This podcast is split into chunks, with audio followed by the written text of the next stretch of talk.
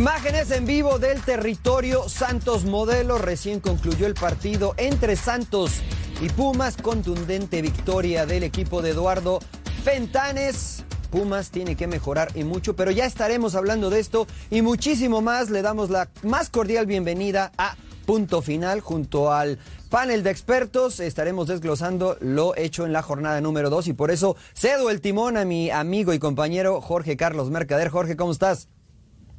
Mi querido Mariano, contento de verlos, gracias. Gran transmisión, por cierto, con su John Laguna, con Daniel López Guajardo.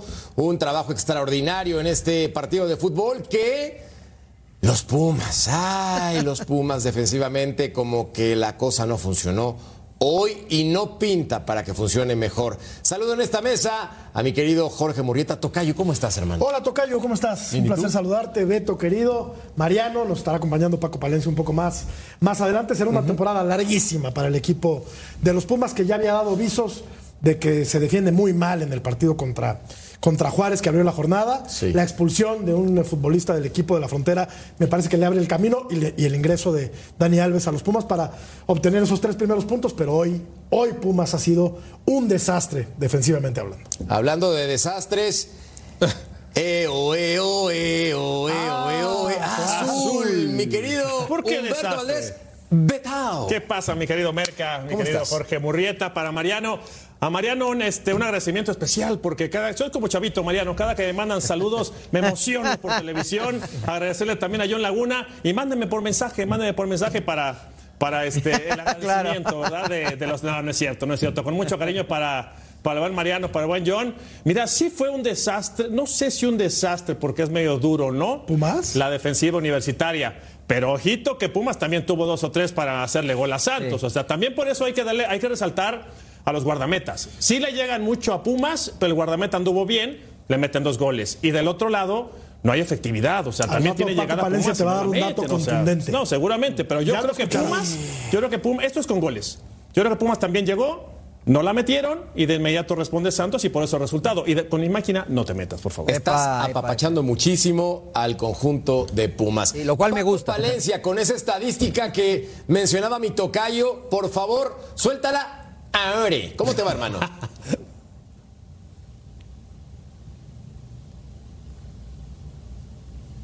Bueno, dice que ahora no, que, Que ahora no. mejor se espera. Que esperemos. Paco Palencia aguanta entonces esa emoción. estadística para que haya suspenso en Sí, punto señor. final y que entendamos qué ocurre con los Pumas porque Ahí está. ya está Mariano, ya está Paco, mi querido Paco Palencia. Estamos contigo con esa estadística que platicabas antes de entrar al aire para los Pumas. ¿Cómo te va, hermanito? Muy bien, ¿cómo están Jorge, Matador, Beto, Mariano? Un placer estar con ustedes. Sí, eh, eh, la estadística, la verdad que cuando te patean demasiado a la, a la- a la portería, patearon 27 veces a la portería de Pumas, 19 fueron tiros a la puerta, eh, 16 paradas del portero.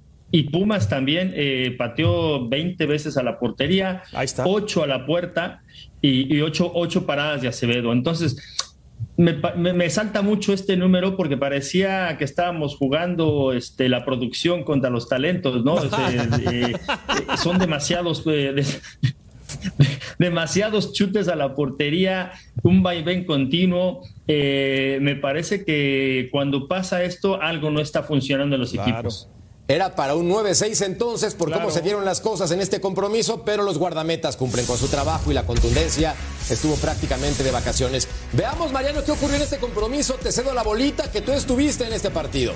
Sí, esta jugada fue rarísima, ¿no? Porque Sosa quiere salir rápido, se sale del área y, y de ahí eh, se desprende esta jugada. Después hace una extraordinaria tajada el arquero mundialista para Uruguay en el primer disparo de Bruneta. Acá, en el sector de la izquierda, en relación al ataque de Santos, fue una avenida, fue un festín total entre Bruneta, entre Campos, entre Preciado y acá caía la primera anotación de Medina. Es eh, Benevendo, ¿no? El lateral derecho, Mariano. Sí, sí, Benevendo y después el Toto Salvio y tenía pocas ayudas. Hubo un movimiento que yo no entendí honestamente de Rafa. ¿Por qué Ortiz de contención?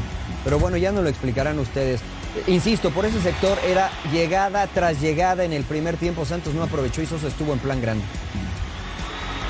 Sí, mira, para que tu arquero sea figura, ¿no? Y termines perdiendo 3 por 0 porque la cosa de verdad le viene muy chueca al equipo de, universidad. Insisto, Tocayo, eh, Beto, Paco, eh, Mariano. Lo que vimos el domingo pasado en Ciudad Universitaria, pues ya era una clara muestra de que Pumas no iba a andar bien defensivamente en el torneo. Y hoy, hoy termina quedándose muy por debajo de, de las expectativas. No sé si termina el torneo, lo digo con todo respeto, Rafael Puente. Aunque también hay que decirlo, Betao, Creo que en el partido anterior Rafa Puente ajusta en el segundo tiempo y le alcanza con un hombre más por la expulsión del futbolista de Juárez. Pero acá se desajustó todo. Mira, se le acomoda. La primera jornada se le acomoda y saca el resultado porque también la defensiva de Juárez se equivoca.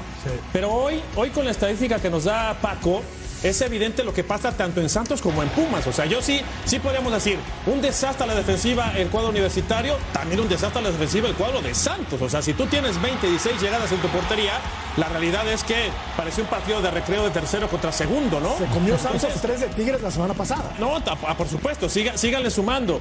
Y los ajustes, mira, yo no sé si este muchacho es benevendo o viene viendo se la pasa viendo la, jugada y no ve, la, no ve al marcador. O sea, eres malo, Tereso. eres malo, Tereso. No, no, no, soy malo. Mira, son bromas futboleras que se permiten y por eso se ríen Mariano y Paco. O sea, dices, caray, ¿qué pasa? Tú tienes que ver el balón y la marca siempre. Entonces, ya veremos si tenemos tiempo de analizar en, la, en el Fox Touch los dos goles de Santos y dices, caray, pues toda la razón. Y ya nos adelantaba durante la transmisión, tanto Merano como John, las desatenciones son terribles. Y lo de Ortiz como contención, no lo entiendo. Ahora, Paco, ¿qué tendría que mejorar Pumas de inmediato para el siguiente partido?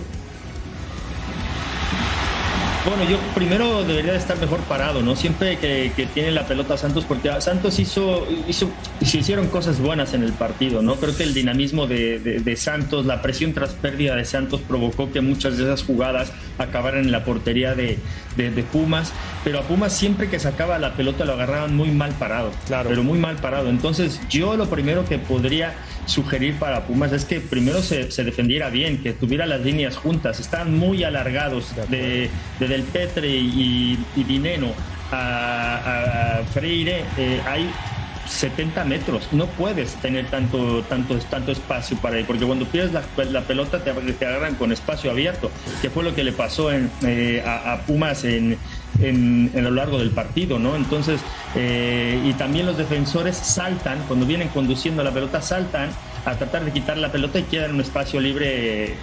Eh, eh, larguísimo, ¿no? Entonces, yo creo que debe de estar, debe ser mucho más compacto Pumas para defender y para atacar, y eso le ayudaría a mejorar que no le, que no lo atacaran eh, a campo abierto como, como lo han agarrado, ¿no? Porque ya los goles que le han metido han sido la mayoría de contragolpes. Totalmente vemos aquí, de acuerdo mientras vemos las estadísticas, Mariano. Sí, vemos las estadísticas entre ambos conjuntos. Ya decía Paco, los tiros al arco, los tiros de esquina. A mí me salta la precisión de los pases bajo para el equipo de la comarca lagunera, aunque arriesgó, por eso eh, tiene más eh, error en cuanto a la precisión de los pases. Vamos a escuchar palabras de Rafa Puente Jr. en vivo hasta el territorio Santos Modelo. Conectamos de escuchar a los futbolistas muy conscientes de lo que se dejó de hacer y no hay mejor forma de corregir que si no empiezas por aceptar que estuviste mal. Entonces veo aceptación de que nos equivocamos en cosas puntuales y a partir de ahí será más sencillo poder corregir, pero tendremos mucho que, trabajar para así hacerlo. Pero evidentemente la, cabeza arriba, hay que reconocer también que el equipo nunca bajó los brazos, siguió peleando hasta el final y intentando y eso es algo que demanda este, este equipo. Su historia así lo exige y si bien es una dolorosa derrota, el equipo peleó de principio a fin y nunca, nunca se abandonó. Eh, dos preguntas. ¿Hay alguna zona de tu equipo que te preocupe que te preocupe más hasta, hasta este momento? Pues es un poco redundar en las respuestas anteriores. Hoy estuvimos deficientes en las dos áreas, ¿no? Bueno, no en las dos áreas. Primero, sí, sí faltos de contundencia en la fase ofensiva y en la fase defensiva tuvimos una muy deficiente marca en ataque, porque ellos está claro que en el segundo tiempo, con la ventaja parcial que tenían, apostaron por eh, defenderse bien y tratar de lastimarnos en, las contras y, y, sí fueron, fueron capaces de hacerlo, ¿no? Porque sí nos, independientemente de los dos goles más que hicieron, generaron algunas oportunidades más. Entonces creo que esos dos, de este partido, principalmente esos dos detalles. Y algunos otros detalles, el, hecho de poder, de ser, de prolongar los buenos momentos y sobre todo los arranques de los partidos. Van dos jornadas y en ambos juegos hemos tenido arranques muy inciertos. Tenemos que mejorar nuestros niveles de concentración y nuestra capacidad de imponernos en el juego cuando este comience a veces los marcadores abultados son circunstancias del, juego. Este en específico, ¿sí fue mucho mejor el rival o fue también gracias a quizá las dos que falla Salvio? ¿Cómo lo yo, yo creo que también es un hecho que ellos pudieron haber hecho algún gol más, pero sí, sí me parece que con base en lo que fuimos capaces de generar, eh, es, pobre lo, lo, que indica el marcador en cuanto a la cuota de gol nuestra, ¿no? Pero también ellos tengo claro que tuvieron algunas oportunidades más. Bueno, ahí las palabras de Rafa Puente del Río. Como siempre me parece, Jorge, un análisis sensato de lo que sucede en el terreno de juego. Después hay que eh, corregir los errores para tener mejores resultados, ¿no? Es que acá hay un detalle muy importante que mencioné en la conferencia de prensa. Generación, palomita, es decir, acierto. Contundencia, tache. Defensa, súper tache. Porque no es posible, lo que decía Paco Palencia, que te lleguen 19 disparos a portería. Olvídate tú impactos o intentos. A portería. Entonces sí me parece, Tocayo, que en ese sentido el trabajo tiene que ser gigantesco en un torneo corto, que si no entrega resultado rapidito, te vas, papá. Puma recibe a León, al que no hemos visto la próxima semana todavía, porque no ha debutado en el torneo. Yo creo que será un sinodal muy complicado, ¿no? Y pues se van a empezar a encender las alarmas en el seno del conjunto universitario si no consigue un buen resultado. Rafael Puente el próximo domingo en casa. Hay que darle desde luego, Mariano, me parece, el beneficio de la duda porque está empezando el torneo, tiene muchas cosas por corregir todavía. Lo que me, lo que me da gusto también, y lo decías, Mariano, es que, es que acepta, habla muy bien Rafa, y creo que está consciente de que su equipo se defiende muy mal. Aceptarlo es un buen primer paso. Sí, pero a mí me hubiese gustado preguntarle qué observó este, que, que, o qué visualizó para poner a Ortiz de contención, que es un jugador que es buen central, pero que en la distribución te hace lento al equipo, que no tiene una velocidad de aproximación como para jugar en esa zona, teniendo a Molina, teniendo eh, al Enano y teniendo a Meritao, contenciones naturales, ¿no? Que tal vez le pudieran haber dado otra dimensión en ambos sentidos al equipo, ¿no? Entonces, cuando tú sales con un jugador como Ortiz en esa zona, pues como que de cierta forma te empiezas poniendo el pie antes del silbatazo inicial, ¿no? Sí, totalmente de acuerdo. Creo que ahí Pumas tenía, como mencionabas, a la posición del contención.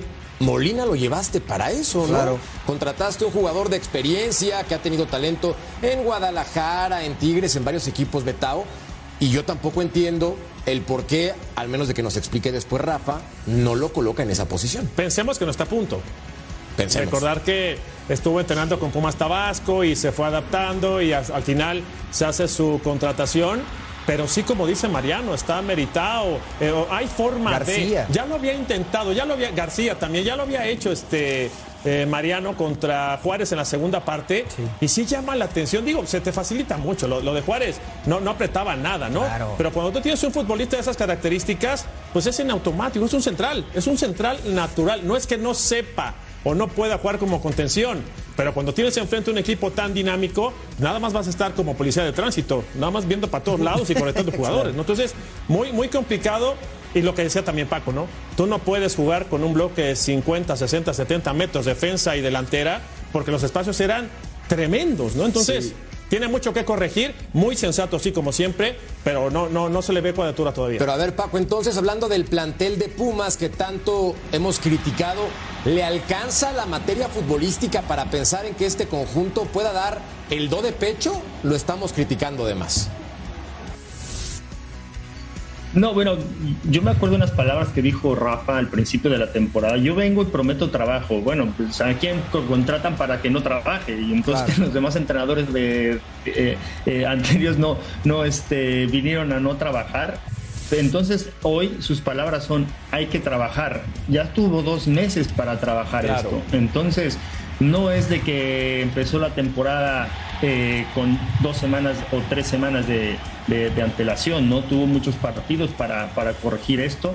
y que, y que lo que a mí también me salta mucho es eso, que tiene muchos contenciones y acaba poniendo a un central. Entonces, los demás jugadores, ¿cómo se sienten al que pon, cuando ponen a un jugador que no es su posición y los otros cuatro contenciones que tiene, no los utiliza? hasta la segunda parte, ¿no? Entonces, eh, me parece que, que, tiene muchísimo que trabajar y sobre todo muchos aspectos individuales, ¿eh? Los manos a manos los perdían defensivamente casi siempre. Benevendo, luego este, del otro lado eh, Aldrete, eh, también eh, Galindo perdió muchas manos a manos, entonces hay que resaltar que, que, no solamente es un trabajo global, sino también un, tra un, trabajo individualizado, que Beto lo sabe perfectamente y Mariano, que, que jugaban muchas muchas veces este, eh, eh, que los encaraban.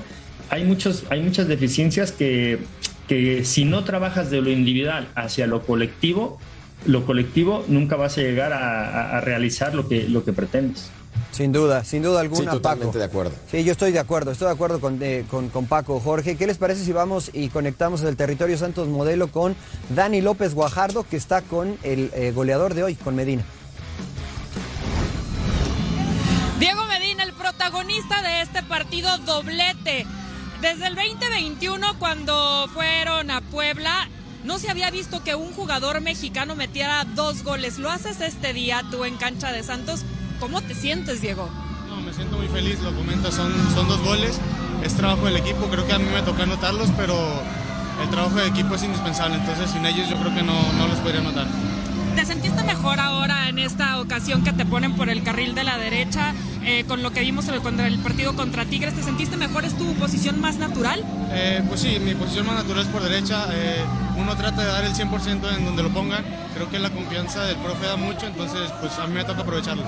Cuatro goles ya en primera división. ¿Qué sentimiento te da a ti volver, voltear a las, a las gradas, entregarle la playera a tus papás? ¿Qué sentimiento te da? No, es lo mejor. A mí que me toca ser de aquí de Torreón, que mis papás me estén viendo en la cancha, creo que es una sensación indescriptible. Eh, seguir dando todo por estos colores y espero que lleguen más goles. ¿Qué se viene para Santos ahora con este triunfo? Eh, esperemos que de aquí para adelante una racha invicta de puras victorias y vamos a trabajar duro. Gracias, que se vengan gracias más goles. Muchas gracias. Gracias. Regresamos con ustedes.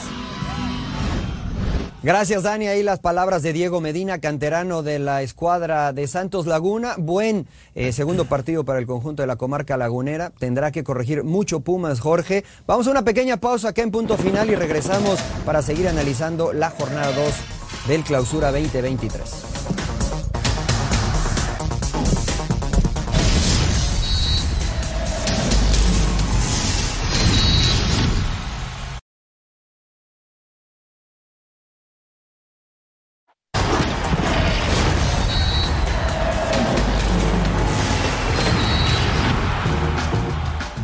La encuesta en punto final. ¿Terminará el torneo Rafael Puente Jr. Jornada 2, oigan. ¿Sí o no? Lalo Fentanes en conferencia de prensa en vivo. La semana, no por eso la obtienes, porque hay veces que haces énfasis en la semana y tampoco la obtienes. Así es el fútbol. Nunca planeas por cuántos vas a ganar, planeas para llegar. Un día caen, otro día no caen está claro que ni tan tan, ni muy muy, ¿no? Simplemente el equipo volvió a generar su propuesta, tuvo momentos buenos, tuvo momentos que sufrió, como es el fútbol, supo soportarlo y, y después lo pudo clarificar. ¿no? Así es que es, es, es, un partido donde el equipo vuelve a, a, a mostrarse en, en, su, en su intención de juego y hoy, esta noche, con contundencia, lo logramos solventar, pero es, es así la, la diferencia es esa, ¿no? La búsqueda, la propuesta, la intención fueron exactamente las mismas, como nos ha distinguido. Hoy cayeron los goles y, gracias a Dios se da el, resultado y ganamos los puntos, ¿no? Bueno, pues el rival siempre, siempre importa, ¿no? Digo, al final ¿no? es la oposición que, tiene, que tienes enfrente, se trata de ir superando al que te va tocando, ¿no? Esta noche lo, lo logramos hacer, hay que seguir trabajando muy fuerte y desde la misma humildad eh, con la que aguantamos toda la semana, con exactamente la misma humildad, preparar y entender que el juego de Mazatlán va a ser totalmente diferente, ¿no? Y que tendremos que tener la capacidad de poner nuestros argumentos en la cancha para, para aspirar a, a, a ganarlo, que es lo que siempre salimos a hacer, siempre salimos a buscar ganarlos. Si Rafa Puente es honesto, Lalo Fentanes también, argumentando lo bueno y lo malo en este compromiso que gana 3 por 0. Momento del análisis con Betao. Adelante, hermano.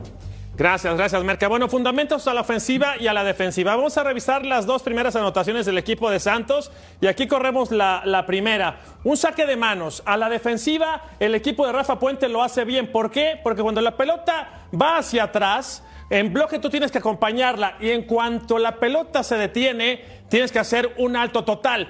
Pero en el alto total tienes que buscar la marca, no puedes salir por salir sin distraerte. Y acá es evidente que hay cuatro defensores universitarios en línea, quiere decir que salieron bastante bien ordenados, pero no hay, no hay marcación en ataque. Se distraen, va a venir una peinada y acá este futbolista prácticamente va a llegar hasta línea de fondo que es preciado. Va a venir la pelota larga, la peinada va a ser de Campos, como corremos la acción, y ojo con Bruneta. Bruneta está en esta parte de la cancha. El que está por acá el futbolista universitario está distraído también. Y Bruneta lo que va a hacer es recorrer prácticamente 25 metros para ser el hombre importante a la hora de definir el centro.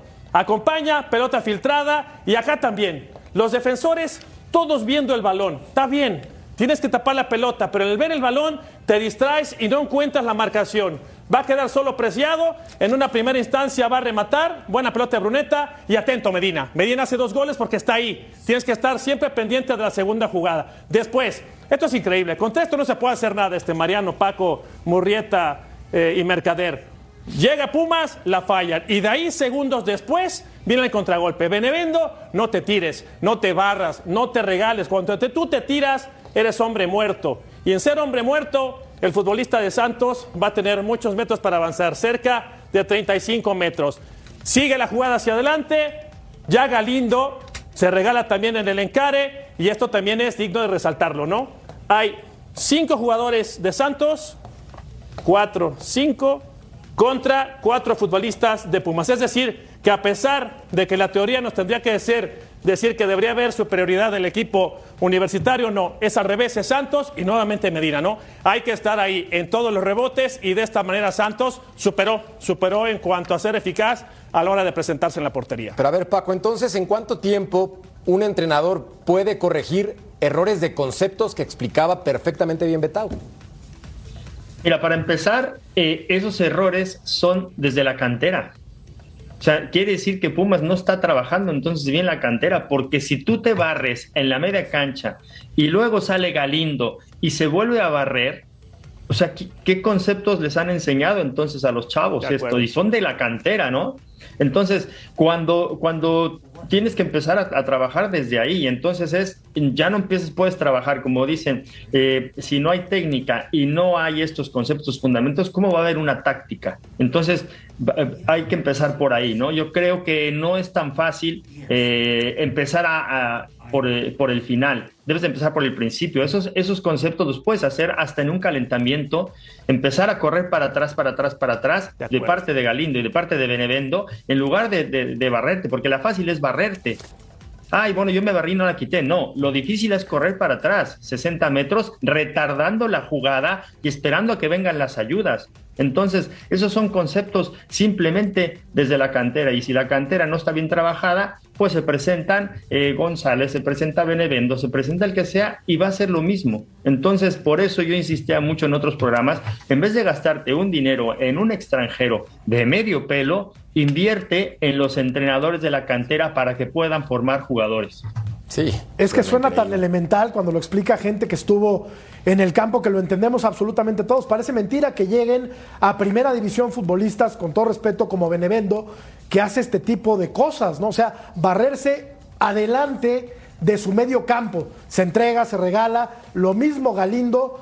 Yo creo que ahí tiene que trabajar muchísimo Rafael Puente, ¿no? Son conceptos que nos quedan muy claros cuando lo, explican ustedes, los eh, profesionales y creo que ahí tiene muchísimo, pero un mundo de trabajo, Rafael Puente. Pero a ver, Mariano, entonces estamos platicando del vaso de Pumas medio vacío, pero tú viéndolo medio lleno, ¿qué rescatas del conjunto universitario con Rafa Puente? Lo que dijo Rafa, ¿no? El dinamismo, el que pelearon, el que siempre intentaron ir al frente más allá de estar abajo en el marcador. La fórmula ha sido eh, eh, muy sencilla con Pumas. Jugadores eh, mexicanos, jugadores de cantera que luchan, que se entregan, que son técnicos, que tienen dinámica y extranjeros que hacen la diferencia. Hoy, para mí, los extranjeros no hacen la diferencia. El único, el Toto Salvio, que es para mí el que se salva. Cuando Dineno, que es tu referente en ataque desde el torneo anterior, tiene jugadas que pueden marcar una diferencia y dan, darte cierta ventaja y no las convierte, entonces vas remando contra corriente. Hoy Dineno pudo marcar un gol favorable a Pumas, termina con uno en contra que, que pudo haber sido el empate. Dineno no está fino y Pumas sufre. Hay que recordar cómo viene Pumas, porque el torneo anterior fue un verdadero desastre y para esta campaña por lo visto en dos compromisos, creo que contra Juárez el segundo tiempo, decente Tocayo, corrige y le alcanza, pero no podemos dejar de mencionar las falencias que presentó su rival en ese compromiso. Sí, corrige porque pone un tipo de mucha experiencia en la lateral derecha, ¿no? Como Dani Alves, que además pone un par de pelotas de gol, o sea, creo que tiene que ver mucho. Hoy no estuvo Dani Alves, que es un tipo que, queramos o no, a los 39 años de edad, sigue siendo el tipo más claro que tiene Universidad de México. Coincido con Mariano, el mejor hombre de Pumas, Salvio, el, el que anda mejor, pero uno contra 11 está complicado. ¿no? me salen las matemáticas. de nada te sirve ser el mejor si no la mete, la tienes que meter. O sea, tuvo una jugada clara como para acercarse en el marcador y, y no, no la metes, al final te van a, a responder. Mira, a mí me, yo me quedo pensando, y, y, ya no voy a hacer corajes porque no tiene caso, ¿no? Pero digo, revisas el plantel de Pumas, yo ya estoy cansado de verdad y yo no sé qué piensan Mariano y Pago cuando estábamos chavos, por ejemplo, que decían, no, está chavo, no, este, el plantel es corto, no, este, les falta mucho, no. no. Ya no están tan chavos. Espérame, no, ¿a qué voy? Escucho plantel corto de Pumas, con estos 11, yo estoy seguro que agarra Paco y lo ayuda a Mariano y el equipo juega mejor. El, con un solo detalle corriges, tirando a Ortiz de central, tíralo para atrás con Freire. Y con eso corrige la parte defensiva y ya acomodarás por la lateral. Pero todo el mundo es plantel corto, hay que buscar refuerzos, no les alcanza, no maduran, están chavitos. Es el pretexto, el mejor pretexto Oye, del mundo es ese perdón, para. Beto. Sí, señor. Corto en defensa, pero de tres cuartos de campo No, no, hacia no, adelante tiene un buen equipo, Corto en ¿no? defensa. Decente. ¿Cómo va a ser corto en Un defensa? equipo decente. Bueno, ¿Por qué va- corto en defensa? ¿Por qué No, no. no- les falta un brazo, una pierna? En cuanto a potencial, no, no es un está plantel tan profundo limitadísimo. como otros, No, Beto. no, no, no. A ver, a mí me das, a ver, Paco. Te dan esos cuatro y los pones a trabajar recorrido, los pones a trabajar con una venda amarrada en la cintura, los pones a trabajar corriendo con perfiles. Agarras a Mariano para que trabaje el lateral derecho. Oye, en menos de 10 días mejoran. Esto, esto es terrible. Eso, eso, eso se puede mejorar hasta en una semana. Es tú, terrible, tú citas, Paco. a, tú citas a estos chicos en la tarde a entrenar. Claro. Vas a entrenar 45 minutos estos conceptos. ¿Cómo defiendo el uno contra uno? ¿Cómo defiendo el uno contra dos? Y vas a mejorar infini- in- infinitamente en tres, en tres sesiones, porque lo vas a tener aquí. Lo vas a tener aquí. Entonces, es a donde yo voy. Lo, lo que te digo, las canteras que estamos teniendo en México, quitando Pachuca, eh, Atlas, eh, Santos. Que, que- que hoy, que hoy jugaron tres de la cantera y creo que tienen, tienen ciertos conceptos y bastante buenos, porque aparte eh, Fentanes los ha trabajado bien, los conoce desde antes. Eh, creo que por eso es que insisto tanto, el fútbol mexicano no evoluciona, no porque no haya talento, claro que hay talento, lo que pasa es que no hay buenos formadores en, el, en, lo- en 12 equipos en las, en- en las canteras. Entonces, ¿cómo quieren que saquemos jugadores para la selección nacional cuando no invertimos en, en entrenadores para que les enseñe a los chicos a que cuando llegan a primera división, estos conceptos tan básicos que acabas de mencionar y lo que dijo Ma- Mariano, bueno, ¿Cómo, no los, ¿Cómo los vamos a, cómo vamos a, ponerlos a, a, al ruedo, como, como, diría eh, este Murrieta, con sin, sin ningún tipo de herramienta? Y no porque estés en primera división, quiere decir que sabes estos conceptos. El entrenador también debe decir, a ver, vamos a hacer un uno contra uno. Claro. Oye, estás Claro. defendiendo mal. De ahí vamos a empezar, vamos para atrás. Entonces, hay que trabajar y eso es el que digo que trabajo. Primero, identificar qué errores tienes para poder saber qué voy a trabajar. Entonces la fácil es. Acá rompo yo. un- La fácil es, Mariano, decir, Yo rompo una oye, lanza. Sí, no sí. tengo plantel, tráigame refuerzos. No, señor, ponte a trabajar. Ponlos a trabajar tres veces al día. Estoy de acuerdo, Beto. Eh, estoy de acuerdo que hay que trabajar, ¿no? Pero yo rompo una lanza por Rafa, ¿por qué? Porque tú, tú esperas que un jugador que es parte de un plantel de primera división profesional ya tenga estos conceptos claros ¿no? y tenga una mejor toma de decisiones. Entiendo un jugador de 17, 18 años que está ganando experiencia que puede mejorar, pero como bien decía Jorge, ya no están tan chavos. Claro. necesitan tomar mejores decisiones y si Rafa tiene que trabajar y gastar entrenamientos en enseñar estos conceptos para después funcionar como equipo, pues es cuesta arriba, ¿no? Es cuesta arriba. Mariano, pero eh, eh, estos conceptos tú te das cuenta en la primera semana de trabajo. Claro. Eso es a lo que yo voy. Sí, sí, de acuerdo. Eh, debatiéndote un poco lo que dices tú, que si ya les, oye, si yo los tengo ahí, primero vamos a hacer un mano a mano, uno contra uno, y cuando haces los interescuadros, tú ya te estás dando cuenta de las deficiencias que tienen estos jugadores. No te puedes dar cuenta en la fecha 2. Hay que trabajar esto porque me está fallando. pero, pero, pero, yo no, yo no digo que recién se dio cuenta, Paco. Yo estoy seguro que Rafa se dio cuenta en la pretemporada, pero también lo que dice Beto, o sea, ¿quién, ¿qué otra posibilidad hay de jugar de lateral derecho hoy? Jugó, jugó eh, Rodríguez, eh, Gutiérrez, perdón, Carlos Gutiérrez, que no es lateral derecho, que es volante por derecha.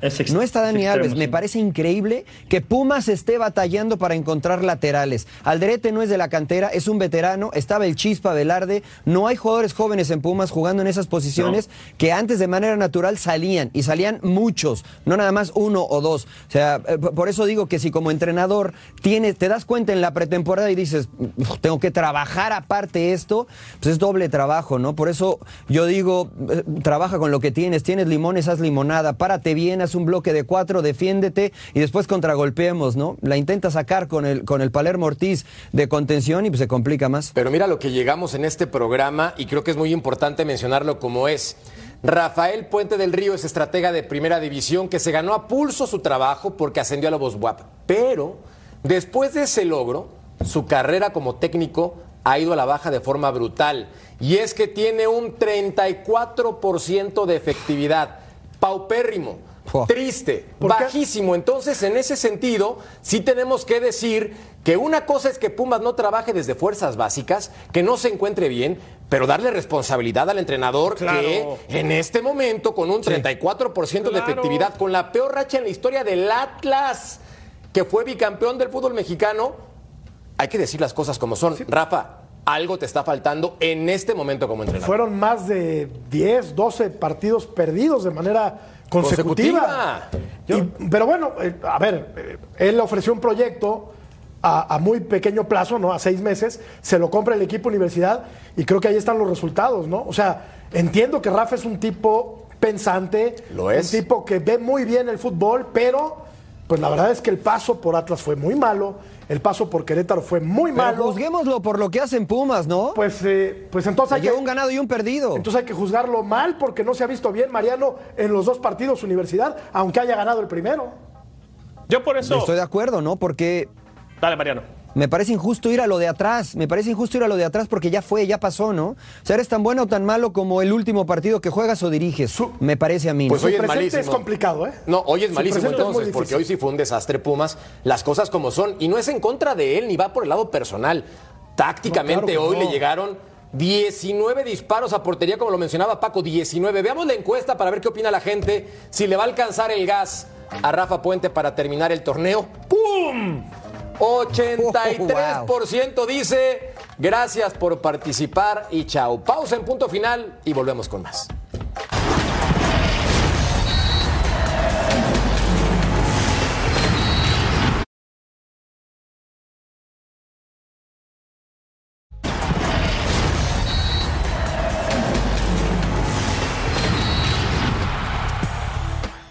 Me gustó en líneas generales el equipo completo.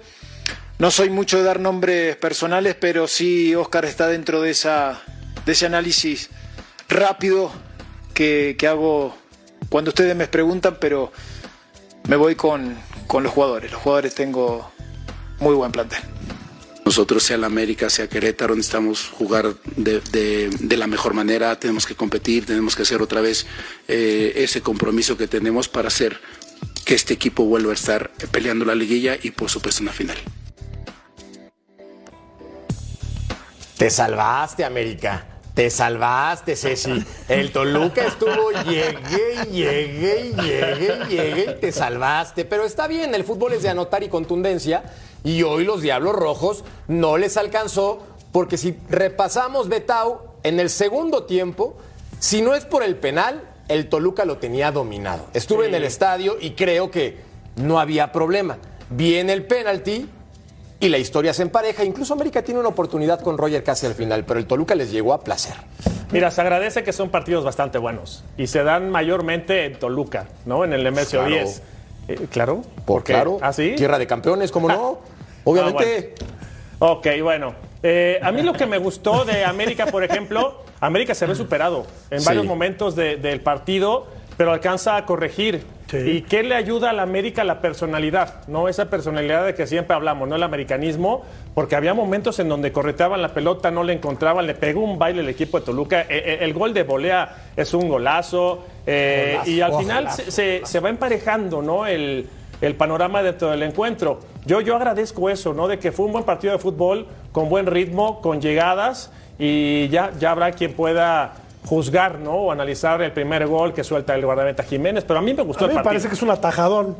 A mí me parece que, que es una muy buena tajada. Coincido contigo. Y bueno, está, está Cocolizo, eh, bueno, ahí para, Donde debe para, estar. para empujar. A mí me queda la impresión, y lo platicaba Tocayo contigo fuera del aire, de que en el segundo tiempo cede la pelota y cede la iniciativa el equipo del Toluca al América y ahí es donde se encuentra el América con el penal, que a final de cuentas le da, le da el empate. Los mejores 90 minutos del torneo, pero sin duda, claro, está empezando el mismo, ¿no? Pero el mejor partido, pero con mucho, ¿eh? Intensidad, de ida y vuelta en el primer tiempo, gran partido en Toluca, el empate me parece justo, el punto. Sí, creo que es un partido que, por lo que vimos en el terreno de juego, me parece que el Toluca merecía más. Ahora, Mariano. Oye, lo de Araujo, A eso iba, impresionante, ¿eh? A eso iba. Me encantó. Los laterales que sí saben perfilarse, Maxi Araujo por izquierda, Orrantia por derecha, teniendo profundidad. Y es que el Toluca cambió a línea de cinco, utilizando a Valver Huerta, utilizando también a Mosquera y a Brian García, este chavito que está tibio, pero poco a poco se calentará en el infierno. Y por fuera, tanto Maxi como Orrantia creo que hicieron un gran trabajo el día de hoy. Sí, de acuerdo, de acuerdo con ustedes, ¿no? Y la pregunta que me surge, yo, yo veo a un equipo de Toluca eh, construyendo sobre lo que realizó el torneo anterior. Creo que el haber llegado a la final eh, fue más de lo que se esperaba, pero agregando estas piezas, las que ya tú comentas, Araujo, Orrantia, etcétera, el equipo cada vez se ve más sólido porque son jugadores que se adaptan a la idea de Nacho Ambriz. Ahora, del otro lado, me sorprendió honestamente el que no hubiese iniciado Miguel Ayun porque me pareció uno de los mejores jugadores contra Querétaro sin ser extraordinario, pero hoy Lara sufrió y sufrió mucho. Casi todas las opciones peligrosas de Toluca en el primer tiempo fueron por el sector de la derecha. Eh, me parece que en defensa este América es endeble, que están esperando que regrese Araujo, que Cáceres no termina de cuajar, que Reyes está adaptando a lo que significa vestir la camiseta del América eh, y que Fuentes, que ya es un veterano, sigue jugando de titular de lateral izquierdo, ¿no? Entonces, eh, sí, para adelante este América impone, pero de media, de media cancha para atrás este equipo de América me parece eh, un poco endeble. ¿Coincides, Paco? Mira, yo, yo coincido porque desde la temporada pasada estuvimos hablando de que qué era lo que le faltaba a este América. Estaba Mariano y, y- y Beto, si recuerdan. Y decíamos que la lateral derecha es, eh, es donde yo creo que es su talón de Aquiles, ¿no? Porque eh, tampoco es que el Ayune sea un gran defensor, ¿no? Sí tiene un poco más de, de experiencia. Lara en la, en la liguilla cuando lo encaraban, eh, lo superaban también muy fácil. Entonces, yo sí creo que sufrió bastante eh, América, sobre todo por ese lado. Pero sufrió más porque en el primer tiempo no sabía identificar, porque Orrantia acababa como jugaba este Fer Navarro, metido como de media punta. Exacto. Eh, eh, y después este eh, eh, Maxi Araujo también alargaba muy bien la cancha. Meneses se metía también para ser superior en América por el centro. Y América nunca pudo identificar en el primer tiempo, sobre todo en el segundo ya corrigió, cómo contrarrestar este, eh, esto que hace muy bien Nacho Ambriz y, identifica muy bien qué jugador se puede meter ahí y cuál no. Y después, cuando ya eh, eh, eh, América empezó a, a tapar el centro, identificaba muy bien a Orrantia y Meneses si quedaban abiertos y Maxi tiraba por el centro. Entonces, los traían vuelto locos el primer, en el primer tiempo, ¿no? Entonces, eh, me pareció para mí tácticamente un partido de los, que de, los, de los mejores que hemos visto en estas, dos, este, en estas dos jornadas, ¿no? La verdad que se disfruta ver este tipo de partidos porque se ve que los dos equipos saben a lo que juegan, los dos equipos tienen identificado cómo defender, cómo atacar y evidentemente la calidad de América la calidad de Toluca hacen la diferencia, sobre todo en los goles, ¿no? Entonces me parece que hay que dar un aplauso a, tu Toluca sobre todo y a América, pues que pudo venir de atrás. Se lo doy yo, mi querido Paco, porque aquí nadie me aplaude. aplauso, ¿eh? porque no, aplauso para mi Toluca. Se juegan la final contra América siempre. Te salvaste, América. Te salvaste. Pausa. Volvemos a punto. Y Cecilio. Y Cecilio la apuesta.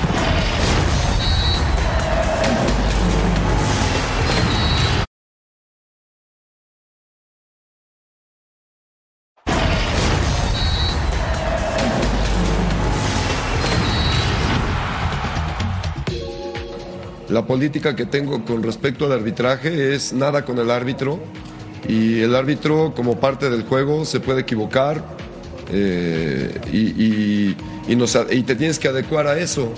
Entonces, creo que la, por ahí la expulsión no era. Los puntos son sumamente valiosos, eso es fundamental, haber obtenido un resultado de visitante. Eh, esto mm, nos da esa tranquilidad y confianza sobre todo. Por supuesto, es un partido simple y sencillamente el que se ha ganado y que hay mucho camino por recorrer todavía. Estadística importante para el equipo de Cruz Azul. Desde que tomó el Potro Gutiérrez al conjunto de la máquina de Tau, en 16 partidos solamente había perdido dos veces. un crack. Y las dos veces perdió contra Rayados del Monterrey. Y su tercera derrota es contra Rayados del Monterrey. ¿Por qué, Betao? ¿Por qué contra Rayados? Por casualidad. ¿Las tres? Sí. Una es suerte. Porque mira, dos solo, pasó un, un partido en, medio. Pero tres. pero, en el partido de vuelta, por ejemplo, en la liguilla, le pudo haber superado Cruz Azul, no la metieron. Digo, para seguir con el tema de. Pero de Buse le da una clase a Raúl Gutiérrez en tres partidos. Mira, puede ser que sí, sí, pero al final hay detalles que igual se van, se van quedando ahí en el análisis. ¿no? Tú ves a un Charlie Rodríguez, es un crack. Ese muchacho jugaba en Rayados, era un crack. Jugó en España, era un crack.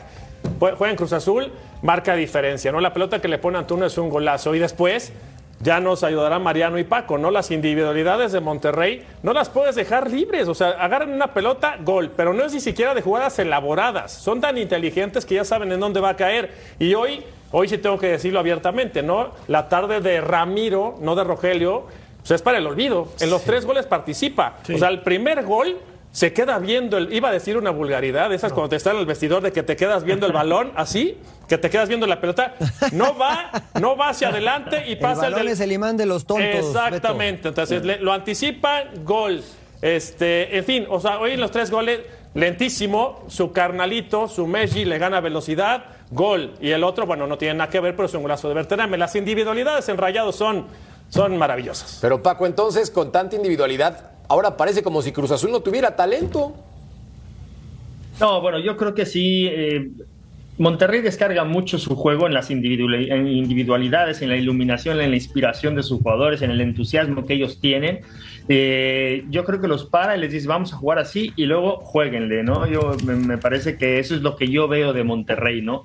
Porque de repente te sacan la pelota, de repente no, ¿no? Pero vayamos con Cruz Azul. Cruz Azul yo creo que intentó eh, hacer un, un parado como terminó con Cholos, ¿no? Porque fue como le resultó, ¿no? Entonces ya estás cambiando tu, tu, idea de juego, ¿no? Eh, venías jugando con una línea de cinco, no te funciona en el primer partido y ahora sales con una línea, con una línea de cuatro. Eh, y Rotondi tiraba mucho para el centro, pero por sus mismas cualidades y porque no le, y porque, y porque no le ponen ciertos límites, luego acaba siendo muy anárquico, de repente acaba como contención, eh, Antuna acaba del otro lado, entonces yo no, yo no veo una, eh, una un ataque construido de Cruz Azul. Pueden sacarte la pelota, que de hecho los peores jugadas, las peores jugadas de, de Cruz Azul fueron perdiendo la pelota cuando estaban sacando la, la, pelota desde atrás, ¿no?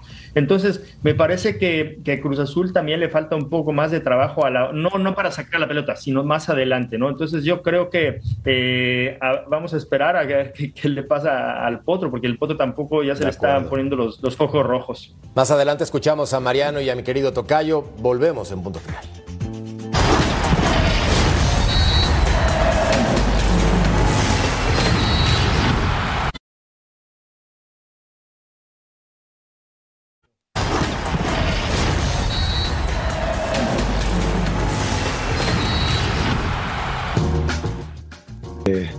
De Darío. Eh, y como él no afloja, sé lo que, lo que sufre, eh, lo que hace para poder estar al 100. Eh, él no pasa por la situación más cómoda, ¿no? En los últimos meses le ha costado mucho entrenar, ponerse bien. De hecho, no está al 100, pero es un chico que tácticamente y su fortaleza física su experiencia, es muy técnico, entonces creo que tiene un premio merecido. La temporada pasada Mariano le alcanzó para Bravos a clasificar a su primera repesca en un torneo que es, pues, ¿cómo lo decimos? ¿Mediocre? Benévolo. Benévolo. Benévolo. Me, gusta la definición de Paco. Benévolo. ¿Para qué le alcanza Mariano a este equipo en esta temporada, Bravos específicamente? Decir para qué le alcanza es difícil, pero creo que el objetivo de Bravos es no pagar la multa. ¿no? O sea, de ahí para adelante lo que venga es bueno. Es una franquicia nueva, es un equipo nuevo que está construyendo eh, situaciones distintas en la ciudad, ya tiene eh, las instalaciones para entrenar. O sea que eh, tal vez no hay que apuntar tan alto y, no quiero decir que sean mediocres, sino a lo que me refiero es que enfocarse en solidificar el proyecto para entonces sí después pensar en cosas más grandes. ¿no? Sí. Pero gastó buen dinero, ¿no? El equipo de, Juárez no, no es de los eh, planteles más cortos de, la primera división.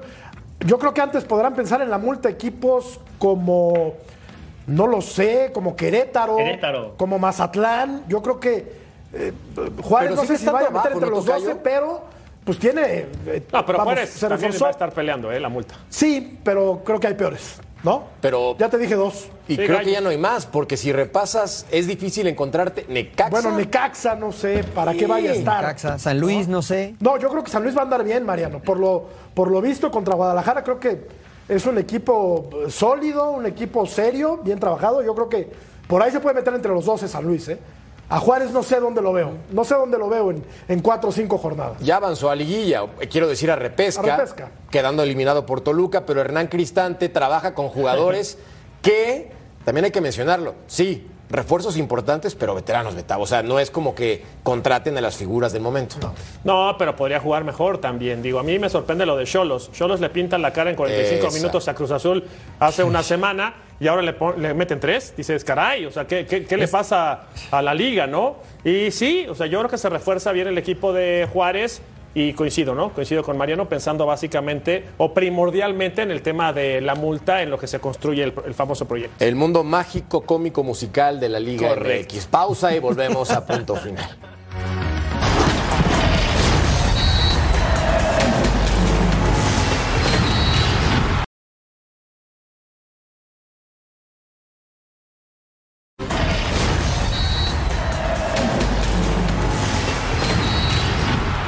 encuesta. ¿Termina el torneo Rafa Puente Jr.? Pues no.